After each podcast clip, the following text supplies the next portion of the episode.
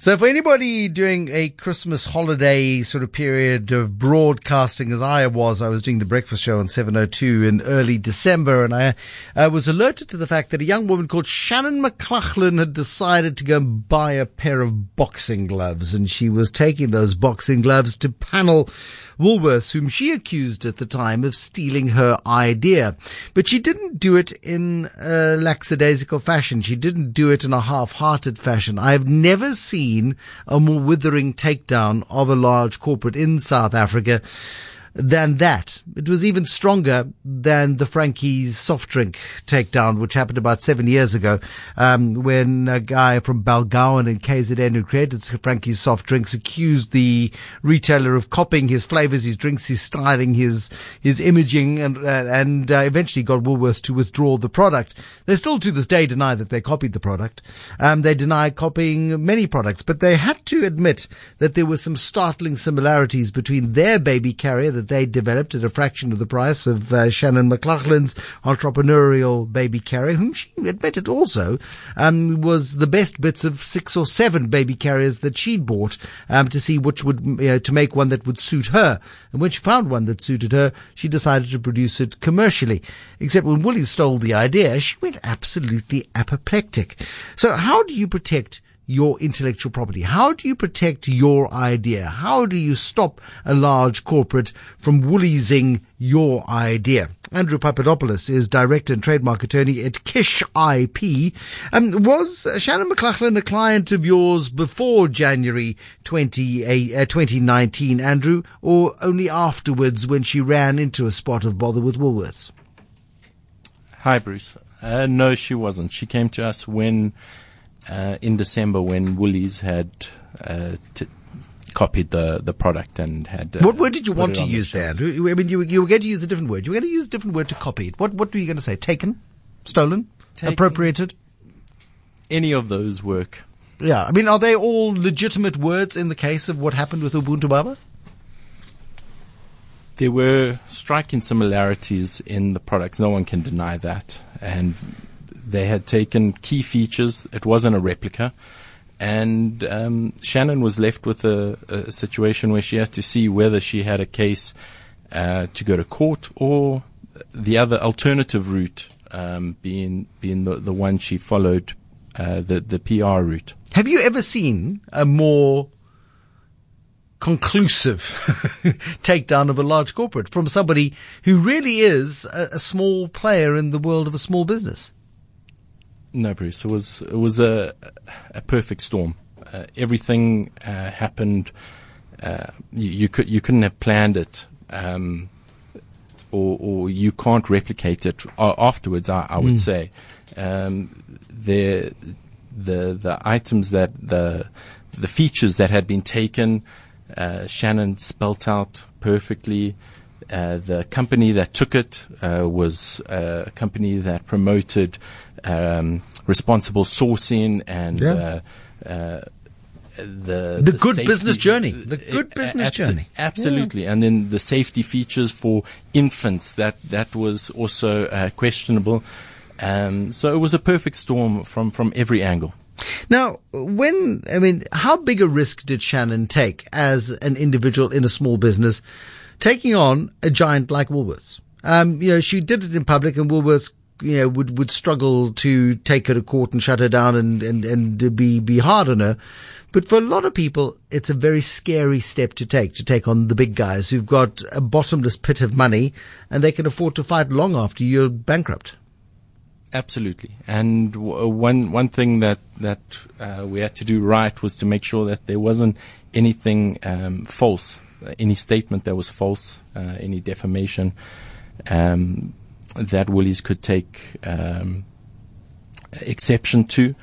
If if you go to uh, to court and you, you, launch proceedings, then your your risk is high um, because you can get caught up in the court proceedings um, with interlocutories, which is side applications, which can get quite expensive, and um, going the PR route you you still are able to go the court route afterwards, but uh, the majority of times when you go the PR route, it doesn't work out, and you uh, you can have you you will have many reports of consumers saying uh, or businesses saying that they went the PR route and then nothing happened. They they might have got uh, a bit of spark here or there, and then it just withered out. I mean, so am I right in assuming then that she collaborated with you, Andrew, to ensure that her messaging was spot on, to ensure that she stuck to the facts, to ensure that she uh, wasn't getting into the space of defamation? Because anybody wanting to pick a fight like this needs to make sure that they have their ducks in a row. And it only takes one error of judgment or one factual mishap for the large corporation to dismiss the entire claim and say, well, you know, she said this. That's clearly untrue. Here's the proof it's untrue. How can you trust anything else this woman says? For argument's sake. Absolutely. She, she did her due diligence. She checked what her options were, court, uh, what other forums could do it, uh, the PR. When, when we decided to go this route, we, we checked what statements would be made out. We did a letter of demand beforehand. So all the ducks were in a row. Um, to, to make sure that there wouldn't be any um, uh, pushback from, from Woolies, that we, we maintained the higher ground. Okay, so uh, again, client confidentiality, I accept that. But what did that fight cost her?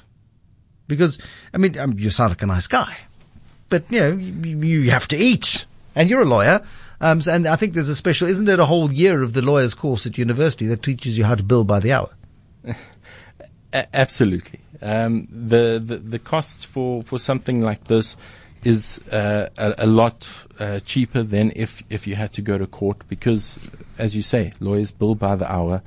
And uh, is it a thir- is it a thirty grand process or is it a fifty grand pro- process? Where am I in the ballpark of, of yeah? Fees? It's it's going to definitely be in that ballpark. Um, uh, w- whereas your your court process is probably going to go into your hundreds, two hundreds, uh, you know, a, a, around there. So, so and more if it's drawn out. I mean, the, the, the point is somebody with deep pockets can make your life absolute hell.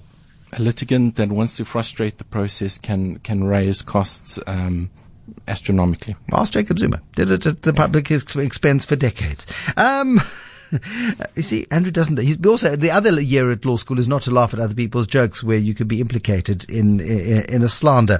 Um, so, Andrew, it's a big cost for anybody in a small business, especially selling an, an item um, that is not you know, high volume. I mean, the Ubuntu baby carrier. I'm not sure how many she she has sold to date, but for you to commit up to fifty thousand rand to a, a legal and PR battle is a lot of money uh, in a small business. It's a lot of money in anybody's life.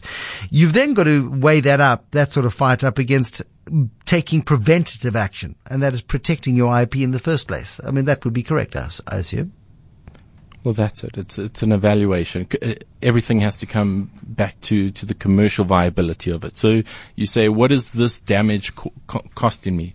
Woolies is now on the shelves their their products going out. My sales have dropped. How much has it dropped? What are the costs for for the legal side?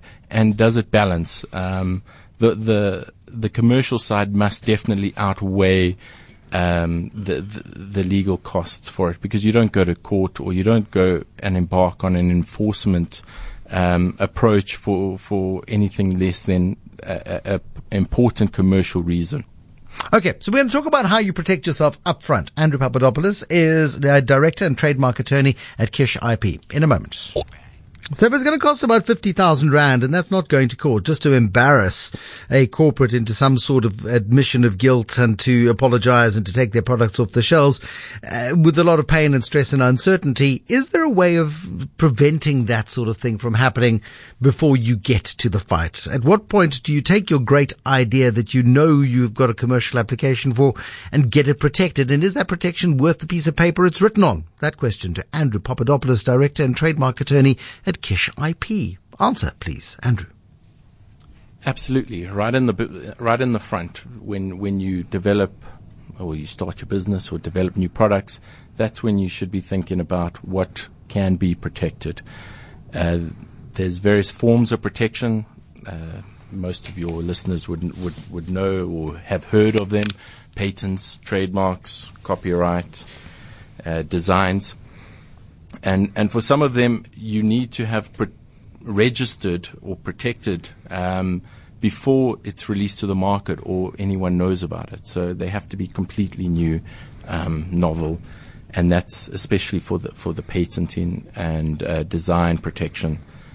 Uh, so as at the start of developing your new product or starting your business, if there is something truly novel there, you need to see your IP attorney, your intellectual property attorney, and see what protection you can get um, immediately and what can maybe be delayed uh, depending on what what your budget is. Uh, as we all know, starting a new business isn't a. I mean, nobody's nobody's nobody's got any money. That's the trouble. Yeah, you, absolutely. You, you, poured all the money into developing this thing, and then Mm-hmm. somebody says, "No, no, no, no. You need to spend more money to protect it." And you're a mug not to take whatever legal protection you can, but at the same time, you've borrowed from the friends, fam- family, and fools. You've bootstrapped yourself up to your eyeballs. I mean, what does it cost to go through that process of protecting an idea?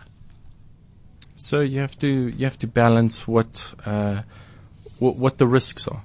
So if you if you're looking at at um, something truly novel, a patent, before you can get an investor on board, they want to know that that protection is is uh, has been secured.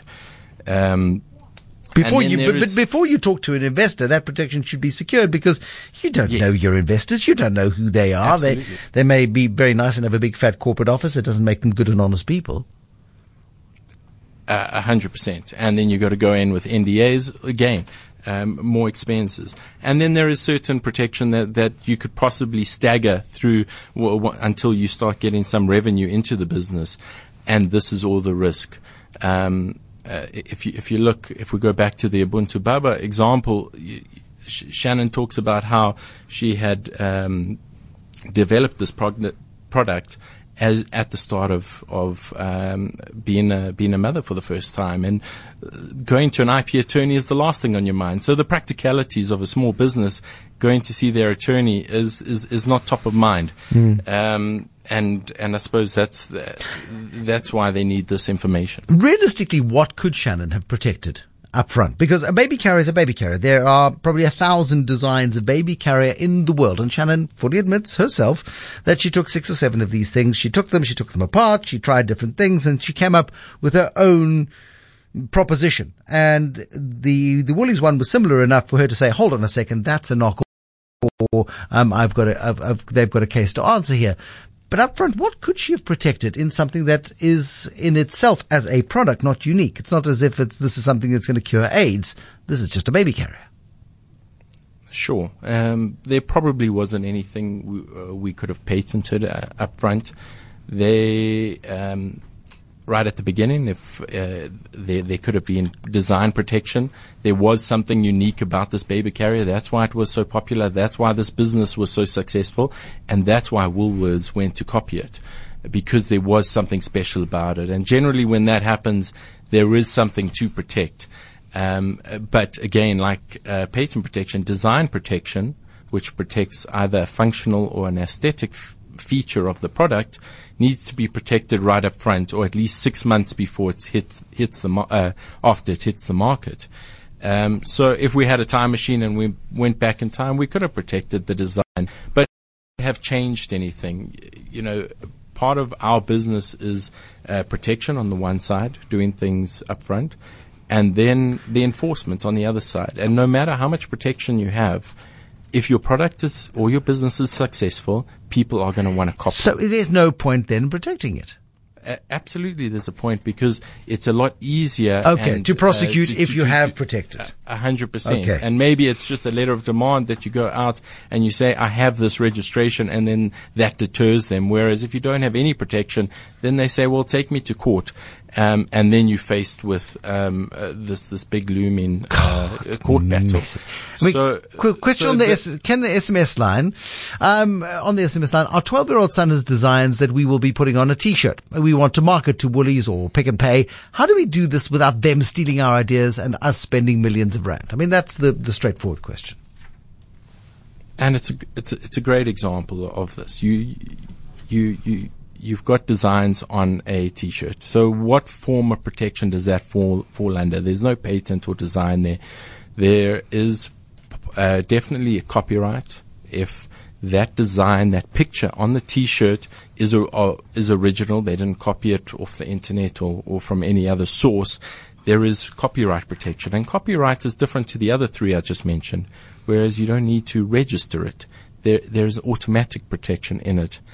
Um, so if, for example, a big corporate took that design and, and replicated it and made their own line, you could enforce that by going to court saying this is when I, I designed it, um, this is how I designed it, um, and and as long as you can prove that you came up with it first, then you can enforce it. Okay, so copyright, if there is, if you've done nothing to protect your copyright, copyright is protected. But if there is no patent on a product, I mean, this, this, it doesn't mean that it can automatically be copied. It just means that it's much harder for you to prove that you came up with the original idea and the bad guys have now got to compensate you in some way.